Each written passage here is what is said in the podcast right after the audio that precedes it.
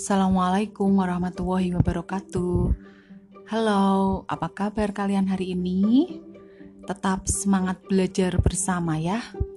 Hari ini kita akan belajar tema 3 benda di sekitarku, subtema 2 wujud benda pada muatan pelajaran SBDP. Nah, pada kali ini kita akan belajar KD 3.2 mengetahui bentuk dan variasi pola irama dalam lagu. Kita belajar bersama ya hari ini bersama Bu Nina, aku pasti bisa. Pernahkah kalian memperhatikan gerakan tiupan angin? Pasti pernah ya, apalagi pada musim seperti ini, setiap hari angin bertiup sangat kencang. Nah, kalian ingat, angin adalah udara yang bergerak. Udara memiliki wujud gas. Nah, karena dia gas, maka dia tidak terlihat, namun dapat dirasakan. Coba kalian meniupkan. Nah, meniup Nah, bisa dirasakan kan misalnya tangan kalian, kamu tiup, kamu kasih udara dari mulut. Nah, bisa dirasakan. Nah, itu adalah angin. Tiupan angin seperti yang kita tahu sehari-hari ada yang kencang, ada yang lembut, dan terkadang tiupan itu sepoi-sepoi. Nah, misalnya angin topan. Dia bertiupnya kencang atau sepoi-sepoi. Iya, kalau angin topan, angin puting beliung itu dia bertiupnya sangat kencang. Sekarang kamu bisa sambil mendengarkan bergerak seolah seperti kertas yang tertiup angin. Jadi ibaratkan diri kalian adalah kertas yang tertiup angin. Siap ya, kita coba gerakannya. Silahkan kalian berdiri. Gerakan yang pertama, kita akan menirukan gerakan angin sepoi-sepoi.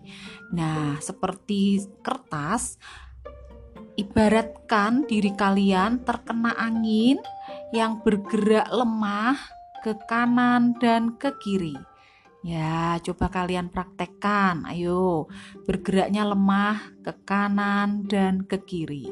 Nah, jadi gerakan yang kalian lakukan itu adalah gerakan lambat atau gerakan lemah. Sehingga gerakan menirukan angin sepoi-sepoi termasuk gerakan lemah.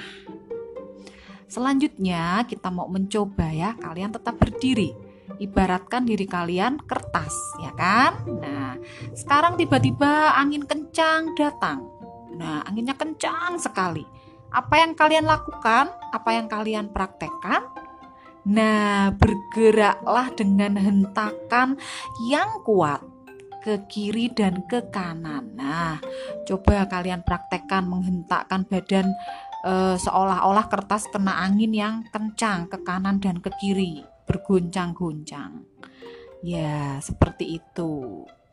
Nah, sekarang jika angin yang datang itu adalah angin puting beliung, maka kalian mencobalah bergerak berputar-putar.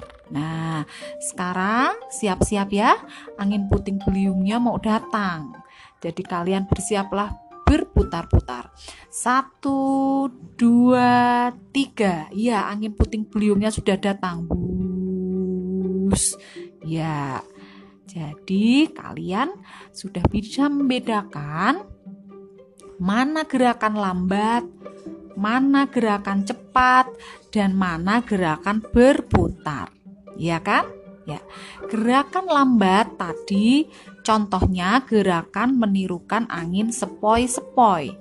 Gerakan cepat, gerakan menirukan angin kencang dan gerakan berputar adalah gerakan menirukan angin puting beliung. Jadi, gerakan-gerakan tersebut dapat kita jadikan gerakan dalam tarian.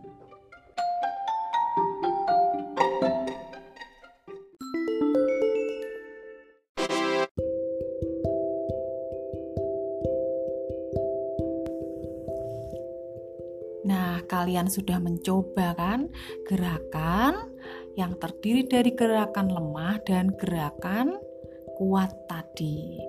Nah, dalam tarian selain gerakan tangan, ada juga gerakan kaki. Gerakan tangan dan kaki dalam tarian harus selaras dengan irama yang mengiringinya.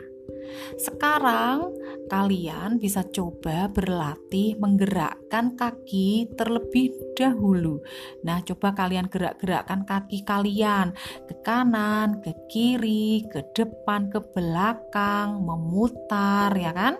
Nah, bisa kalian coba. Ya, coba yo. Ya, oke. Okay. Lalu berlatihlah gerakan kaki dengan gerakan lembut seperti pohon yang melambai ditiup angin sepoi-sepoi, atau gerakan pohon yang ditiup angin sangat kencang. Nah, jadi, gerakan pada tarian ada gerakan lemah dan ada gerakan kuat. Gerakan bisa dikombinasikan dengan gerakan tangan serta gerakan kaki. Jadi penjelasan kita hari ini adalah SPDP tentang dinamika gerak tari. Sampai di sini dulu ya belajar kita hari ini. Jangan lupa kalian tetap selalu semangat belajar. Jangan pernah merasa jenuh untuk belajar.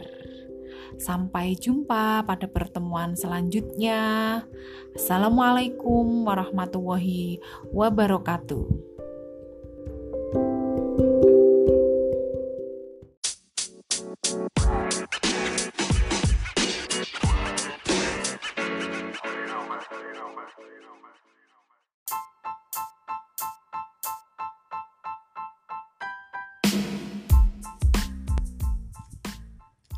Mari kita mulai dari pelajaran PPKN ya. Pada subtema 1 dan 2 ada sikap bersyukur. Masih ingat, bersyukur merupakan ungkapan rasa terima kasih kepada Tuhan atas nikmat yang telah diberikan. Nah, bersyukur ini termasuk eh, pengamalan Pancasila, sila yang pertama yaitu ketuhanan yang Maha Esa. Nah, contohnya kalau di subtema 1 misalnya kita menjaga kebersihan ya kan? Berdoa sebelum dan sesudah makan mencuci tangan dan sebagainya. Jadi sikap bersyukur kepada Allah itu termasuk pengamalan sila pertama Pancasila yang berbunyi ketuhanan yang maha esa. Selanjutnya adalah sila kedua Pancasila kemanusiaan yang adil dan beradab. Pada sila tersebut menjelaskan tentang sikap saling menghormati atau menghargai atau toleransi. Misalnya ada perbedaan kegemaran atau hobi ataupun perbedaan suku dan lain-lain, maka sikap kita haruslah saling menghargai. Bahasa Indonesia. Pada pelajaran ini, kita ingat kembali ciri-ciri makhluk hidup. Ciri-ciri makhluk hidup yang pertama adalah bernafas. Yang kedua, memerlukan makan dan minum. Yang ketiga, bergerak. Yang keempat, tumbuh. Yang kelima, berkembang biak dan yang keenam peka terhadap rangsangan. Nah, ini dulu kalian sudah pernah menonton videonya dan sudah ada penjelasannya serta ada gambarnya. Setelah itu eh, ada tentang wawancara. Nah, wawancara adalah kegiatan tanya jawab yang dilakukan oleh dua orang atau lebih Nah, di dalam wawancara, kegiatan itu dilakukan jika ada pewawancara atau orang yang menanyakan dan ada narasumber atau orang yang memberi informasi.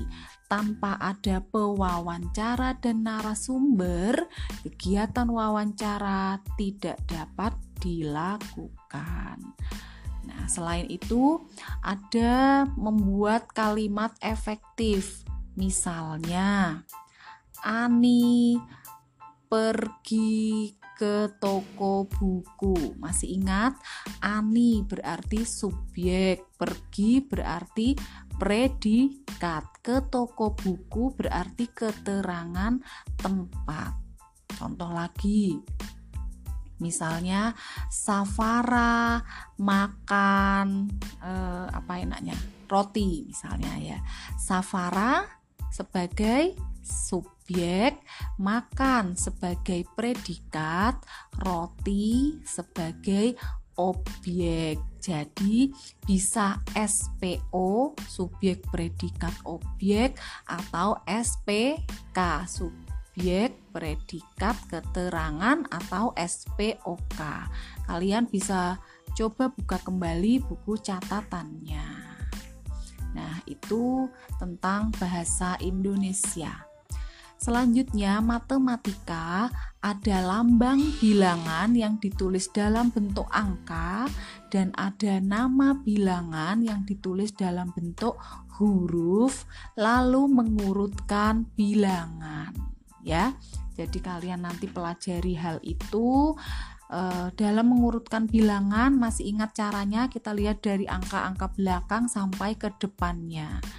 Uh, lalu nanti ada soal cerita. Nah, masih ingat ya, soal cerita penjumlahan dengan cara dijumlahkan, angkanya ditulis yang satuan urut satuan, puluhan urut puluhan, ratusan urut ratusan dan ribuan urut ribuan dijumlahkan dari paling belakang. Itu jika penjumlahan. Jika mencari selisih, maka dengan cara dikurangkan. Pengurangannya adalah angka yang besar dikurangi angka yang ke kecil. Itu tentang matematika. Selanjutnya adalah SBDP. Masih ingat ada lagu cicak cicak di dinding. Nah, di situ ada nada panjang dan nada pendek. Jika nada panjang kemarin kotaknya kecil, jika nada jika nada pendek kotaknya kecil dan jika nada panjang nanti kotaknya digambarkan panjang ya. Misalnya lagunya eh, sairnya begini. Cicak cicak di dinding. Nah, berarti nada yang panjang adalah ding yang belakang dan nada pendeknya ada pada cicak cicak di din. Masih ingat ya? Kalau lupa bisa dibuka lagi videonya. Nah, panjang pendeknya bunyi itu biasanya membentuk sebuah pola irama ataupun susunan nada-nada. Pada subtema 2 SBDP ada gerakan pada tarian ya kan. Pada tarian ada gerakan lemah dan gerakan kuat. Nah, gerakan pada tarian biasanya juga bisa e, mengikuti musiknya.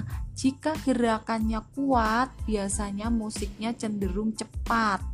Dan saat gerakan kuat itu dilakukan menggambarkan kegembiraan, kebahagiaan, ya kan? Jika gerakannya lemah, biasanya musiknya lambat dan menggambarkan kesedihan. Masih ingat kan? Ada videonya dulu. Nah, lalu ada birama. Misalnya birama 4 per 4 Berarti setiap biramanya itu terdiri dari 4 ketukan Misalnya 3 per 4 Berarti tiap biramanya ada 3 ketukan Seperti itu yang terakhir adalah S, eh, masih ingat ya PJOK ada gerakan variasi berjalan, berlari, adu kecepatan, permainan kuda-kudaan dan permainan kijang dan rusa. Nah, gerakan variasi berjalan yang tepat misalnya apa?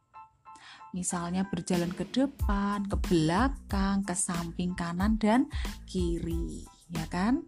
Nah, lalu eh, pemenang dalam perlombaan berjalan dan berlari siapa yang menjadi pemenangnya? Kelompok yang cepat mencapai garis finish ya. Jadi faktor utama keberhasilan perlombaan berjalan dan berlari adalah apa? Kekuatan kaki. Lalu ada lagi kegiatan permainan adu kecepatan ya. Nah, dalam adu kecepatan itu yang dipraktekkan adalah merangkak ya di LKS kalian ada itu. Nah, saat adu kecepatan yang menjadi pemenang siapa? Pemain yang pertama sampai garis finish ya kan? Itu yang menjadi peme pemenang. Selanjutnya lagi, kalian masih ingat gerakan itu ada yang namanya gerakan lokomotor atau gerakannya berpindah tempat, misalnya berjalan, berlari, berpindah tempat kan? Itu disebut lokomotor ya. Jadi berlari, berjalan termasuk kegiatan lokomotor ada lagi yang namanya non lokomotor. Kalau non lokomotor itu kegiatannya dia tidak berpindah tempat, misalnya jalan di tempat, meliukkan badan, ya kan? E, terus menolehkan kepala ke kanan dan ke kiri. Nah, itu tidak berpindah tempat. Jadi gerakan seperti itu disebut gerakan non lokomotor. Nah, kita kembali ke gerakan berjalan dan berlari. Berarti gerakan itu melatih otot apa? Ya, melatih otot kaki karena yang digunakan adalah kaki. Lalu, sebelum berolahraga dan sesudah berolahraga, kalian harus melakukan kegiatan apa? Kalau sebelum berolahraga, kita harus melakukan pemanasan, pemanasan agar kita tidak cedera. Lalu setelah berolahraga, kita melakukan pendinginan atau diakhiri dengan pendinginan. Selanjutnya adalah permainan kuda-kudaan. Nah, permainan kuda-kudaan itu memperkuat otot tangan dan bahu. Nah, dalam memilih pasangan dalam permainan kuda-kudaan, kita harus memilih pasangan yang memiliki berat badan seimbang sehingga kita bisa melakukan kegiatannya dengan seimbang, dengan lancar. Pemenang dalam permainan kuda-kudaan siapa? Pasangan yang paling cepat menuju garis finish, ya. Yang terakhir adalah permainan kijang dan rusa. Masih ingat? Jika guru memberi aba-aba rusa, maka kelompok kijang harus melakukan gerakan berjalan ke belakang. Masih ingat ya? Jika guru memberi aba-aba kijang, maka kelompok rusa harus apa? Berjalan ke belakang yang tidak diberi aba-aba dia berjalan ke depan. Jadi itulah ringkasan materi dari tema 1, subtema 1 dan 2. Selamat belajar, sampai jumpa. Assalamualaikum warahmatullahi wabarakatuh.